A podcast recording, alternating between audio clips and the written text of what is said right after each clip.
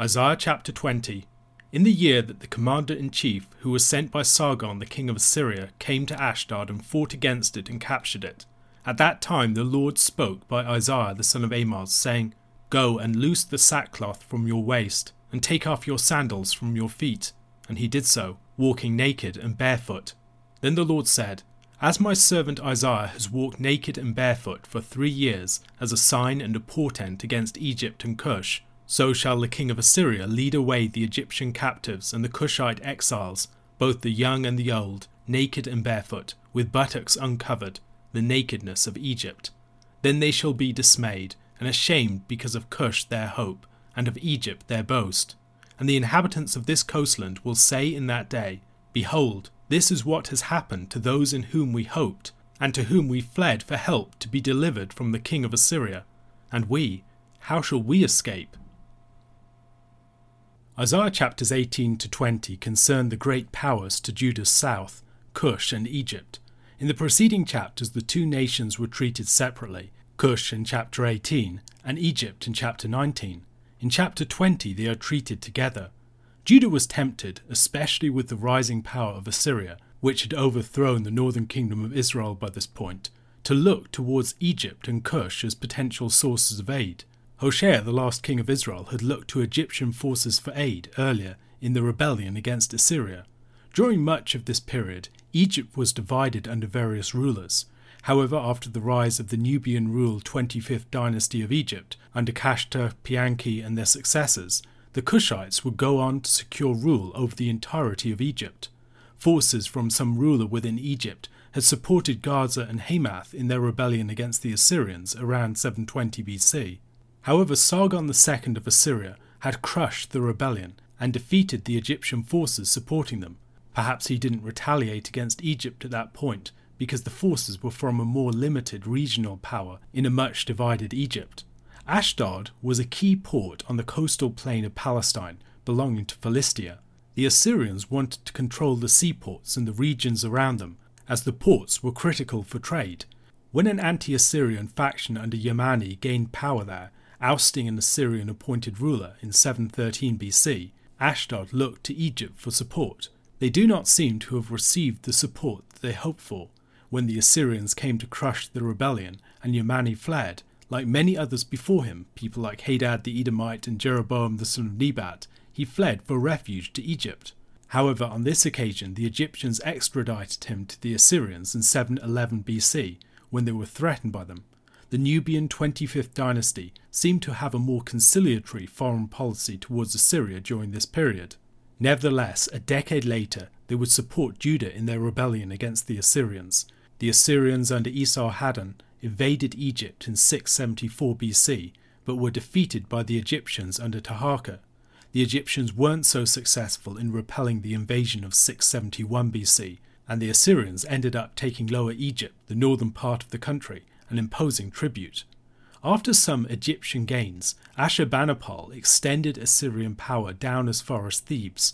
By 656 BC, the whole country was united under a vassal of the Assyrian Ashurbanipal, and the 25th dynasty was at an end.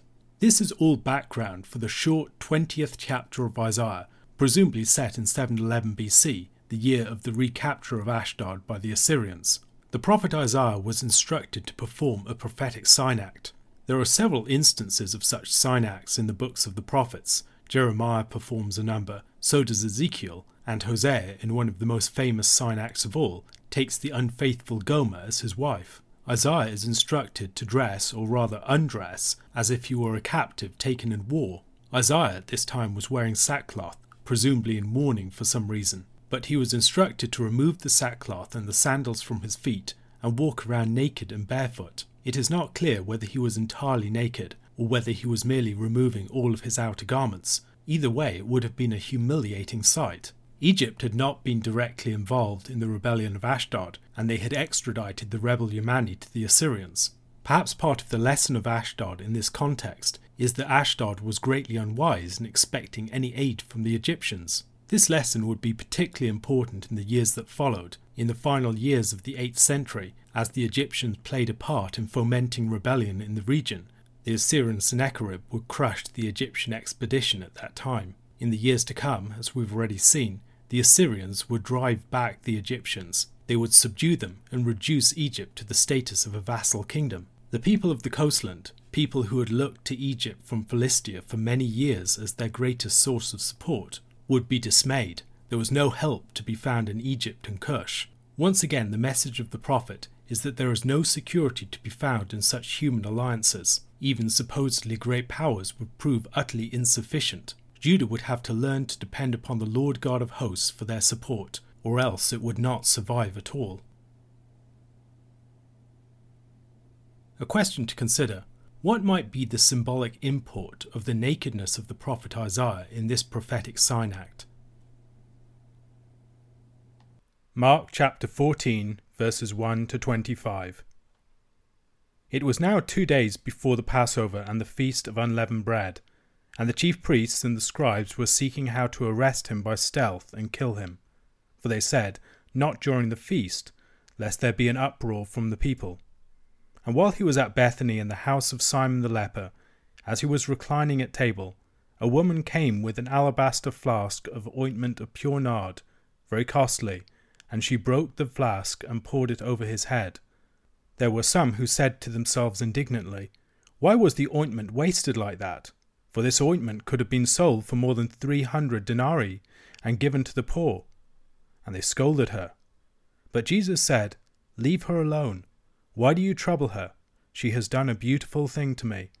For you always have the poor with you, and whenever you want, you can do good for them, but you will not always have me. She has done what she could. She has anointed my body beforehand for burial. And truly I say to you, wherever the gospel is proclaimed in the whole world, what she has done will be told in memory of her. Then Judas Iscariot, who was one of the twelve, went to the chief priests in order to betray him to them. And when they heard it, they were glad and promised to give him money, and he sought an opportunity to betray him. And on the first day of unleavened bread, when they sacrificed the Passover lamb, his disciples said to him, Where will you have us go and prepare for you to eat the Passover? And he sent two of his disciples and said to them, Go into the city, and a man carrying a jar of water will meet you. Follow him, and wherever he enters, say to the master of the house, the teacher says, Where is my guest room, where I may eat the Passover with my disciples? And he will show you a large upper room furnished and ready. There prepare for us. And the disciples set out and went to the city and found it just as he had told them. And they prepared the Passover. And when it was evening, he came with the twelve. And as they were reclining at table and eating, Jesus said, Truly I say to you, one of you will betray me, one who is eating with me. They began to be sorrowful and to say to him one after another, Is it I? He said to them, It is one of the twelve, one who is dipping bread into the dish with me. For the Son of Man goes as it is written of him, but woe to that man by whom the Son of Man is betrayed. It would have been better for that man if he had not been born. And as they were eating, he took bread, and after blessing it, broke it and gave it to them, and said, Take, this is my body and he took a cup, and when he had given thanks, he gave it to them, and they all drank of it. And he said to them, This is my blood of the covenant, which is poured out for many. Truly I say to you, I will not drink again of the fruit of the vine until that day when I drink it new in the kingdom of God. Mark 14 begins by telling us that the Passover and the Feast of Unleavened Bread was coming after two days. The timing was important Passover was the 14th of the month of Nisan, followed by the seven day feast of unleavened bread, recalling the deliverance from Egypt. The Passover lamb, the death of the firstborn, all of these things were associated with that time. Passover was an event charged with significance in the memory of Israel. And so the events of the Passion and the resurrection occurring at this time was of great significance.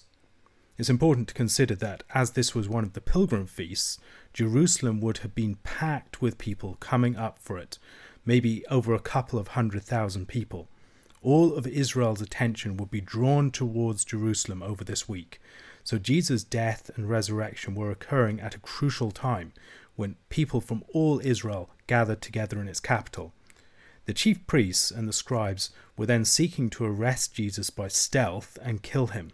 Jesus is a genuine threat to their power and influence, as has been seen in the previous chapter, where his support from the crowd and his ability to outwit them really puts them in a difficult position.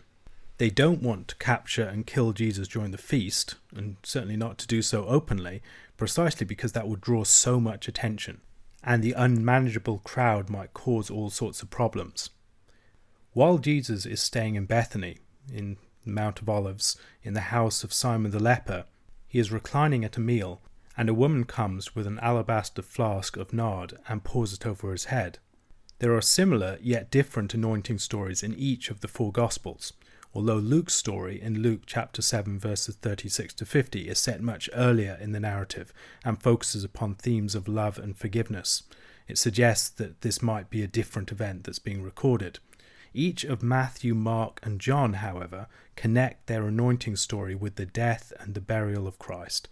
It anticipates the fate of his body and directly leads into the passion narrative in some way or other. In John, it's connected with Jesus' own wiping of his disciples' feet. In Matthew, as in Mark, it introduces the passion narrative itself. Something very important is happening here. It's an extravagant and a costly action, and Jesus sees it as preparing him for his burial. It's an act that values Jesus himself. Jesus is being treated like a king, but also in other ways, he's being treated like a lover. In Song of Songs, chapter 1, verse 12, I think we see part of the background for this. While the king was on his couch, my nard gave forth its fragrance. Song of Songs, this song of the love between the king and a woman. And here I think we have that alluded to. Jesus, throughout the Gospel of Mark, is the kingly figure. And here we have a woman treating him as the kingly figure, but also as the kingly bridegroom. The disciples are indignant over the cost of the ointment, but they fail to appreciate the value of the one to whom it is given. Jesus declares that it is a beautiful thing that she has done, and that the poor they will always have with them. The timing of this action is critical. This isn't just an action performed upon Christ at any point in his ministry. The importance of this action is seen in the fact that it occurs in the few days running up to his death. This is preparing Christ for his burial. This is an action that anticipates that Christ won't be with them for much longer. They will have the poor with them after that week, but they will not have Christ with them to anoint in the same way.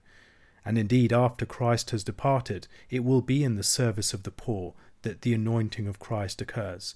We minister to the body of Christ and show our devotion and love for him by taking care of his people who are in need. Jesus declares that the woman who performed this action would be remembered with honour wherever the gospel is proclaimed. As R.T. France observes, the gospel is not just told by Christ, as we see at the very beginning of the book of Mark, but it is also about Christ. And the fact that Jesus speaks in this way of the gospel and the woman's part within this critical event that leads into the story of the Passion is an indication that the gospel has a more developed sense, that it's not just the story of the establishment of the kingdom as such, it's the story of the establishment of the kingdom through the action of Jesus Christ in his life, his death, and his resurrection and that the woman is playing an important role within that story, that she has a noteworthy part to play. At this point, Judas goes to the chief priests and betrays Jesus. This would have been a stroke of good fortune from the chief priest's perspective, because they would struggle to arrest Jesus secretly and do so before the start of the feast otherwise. But Judas's willing involvement and his knowledge of where Christ would be and his involvement in different locations would enable them to do so in a far more efficient manner. The presence of money in both of these stories, the question of why the ointment wasn't sold for money rather than being expended upon Christ's body, and then the sale of Christ's body, as it were, for money by Judas, maybe helps us to see something of a common theme connecting these two stories the failure to perceive Christ's value, and the value of Christ's body is beneath both of these accounts money is valued more than the person. At this point, it's the first day of unleavened bread. Now, presumably, this is not strictly speaking the first day of unleavened bread. It's the first day of the feast. It's the Passover. It's the 14th of the month. and the next day would be the first of the seven days of unleavened bread, but the larger festival could be spoken of as the Feast of Unleavened Bread, connected with the Passover. It would be on that day, the 14th of the month, that they would kill the Passover lamb in preparation for the feast. The dating and the timing of these events, and particularly the way that we are to reconcile the events as they're told in John's Gospel with the events as they're narrated in the Synoptics, is a matter of considerable debate. It might be possible, for instance, if we reckon the day from sunset to sunset, that this is all taking place on the night before the afternoon in which the Passover lamb would be sacrificed. And so it's the same day, but not as we would recognize it. As we would recognize it in our reckoning of a day, it's the day beforehand. So this is happening on the evening, and then Jesus ends up being taken that evening.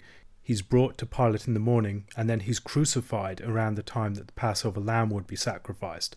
This would explain, for instance, why certain actions that are performed by Joseph of Arimathea and others could be performed without a breaking of the laws of the feast and the Sabbath. Various other suggestions have been made, however. They prepare for Jesus to eat the Passover meal. It's interesting that Jesus is spoken of as the one who's eating the Passover meal, as if it's Jesus' meal, not the meal of all of them together. He sends his disciples into the city to prepare to celebrate the Passover together. They're sent and they're told that they will see a man carrying a jar of water. Jesus knows in advance who they will meet, and it's important in the context that it gives them assurance that he knows what's ahead, that he's not stepping into these events blind.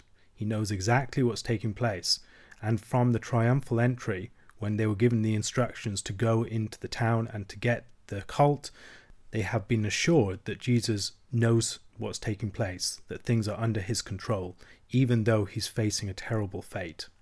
Again, the request is made to the man Where is my guest room, where I may eat? The suggestion, once again, being that the meal is particularly associated with Christ. It's Jesus' meal. He will eat with his disciples, but he is the one who's the host. He's the one that the meal is about. Jesus eats the meal with the twelve, presumably the only ones present with him and the shadow of the original Passover is starting to be felt. This is a Passover meal, or at least a Passover associated meal, and they have a sense that something is off. Jesus' tone may be somber in a way that they do not yet fully understand. And then Jesus tells them that one of them will betray him, and they become sorrowful. They're wondering, Who is it? They each question, Is it I? They doubt their own hearts more readily than they doubt Judas, who's one of their number. Jesus goes on to make clear that the Son of Man goes as it has been written of him. This is his destiny. This is not something that's happened accidentally, that's blown things off course. This is what was always intended. It was what was written, and though there will be judgment upon the person who brought this betrayal about, the betrayal is what God intended and purposed. Jesus and his disciples are eating a Passover meal, or at least a meal associated with the Passover. Now, it's crucial to see that Jesus isn't just taking up any old food and drink. He's taking up elements that are charged with great historical and symbolic and ceremonial meaning. These are elements that are part of a larger meal. And when those elements are taken, they take with them the fabric of the symbolism of the meal itself. So, what Jesus is doing is taking something already freighted with meaning and symbolism and taking that pre existing symbolism and relating it to himself. In this case, the symbolism is that of the unleavened bread associated with the Messiah. It's broken and distributed and participated as his body. It's a self communication in symbol, a real communication of himself in the symbol of something that was already associated with the Messiah.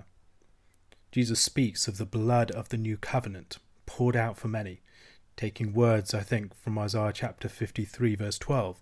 Therefore I will divide him a portion with the many, and he shall divide the spoil with the strong, because he poured out his soul to death, and was numbered with the transgressors, yet he bore the sin of many, and makes intercession for the transgressors. The pouring out of blood is also a sacrificial action, poured out as part of the blood rite around the base of the altar, for instance, Moses took half of the blood and put it in basins, and half of the blood he threw against the altar. Exodus chapter 24, verse 6, as the covenant of Sinai is being established. The story of Exodus 24 is an important one for the background. This is where the covenant is established through sacrifice, and the blood of the covenant is spoken of in that particular context blood sprinkled on the people and cast against the altar. This blood rite was for purification, for disinfecting, as it were, the people and the temple of the pollution of their sins. It is also a means of establishing a new covenant in Exodus chapter 24, verse 8. And Moses took the blood and threw it on the people and said, Behold the blood of the covenant the Lord has made with you in accordance with all these words. And then in Zechariah chapter 9, verse 11, As for you also, because of the blood of my covenant with you, I will set your prisoners free from the waterless pit. God is going to deliver his people through this blood of a new covenant. The wine also anticipates drinking in the kingdom. The wine is associated both with the blood that Christ is about to shed, but also with the wine of the wedding feast of the kingdom that is anticipated. These two things meet together in Christ's gift of the wine. There's also a statement of abstinence, that he will not drink of it again until this point. It might make us think of the Nazarite vow, the Nazarite vow to abstain from wine and fruit of the grape a vow of temporary dedication to a sort of priestly status for a period of time, often for a specific mission, maybe warfare. It seems appropriate in this context here that Christ would take such a vow, that Christ would be in preparation for his great act of deliverance, his great battle with the enemy, that he would take this vow of abstinence, that he would dedicate himself fully, and then go out on the battlefield. A question to consider. Many of the details that we've encountered within our passage might remind us of details that we meet in 1 Samuel chapter 9 and 10. Can you identify some of these details and what might we learn from the associations between these stories?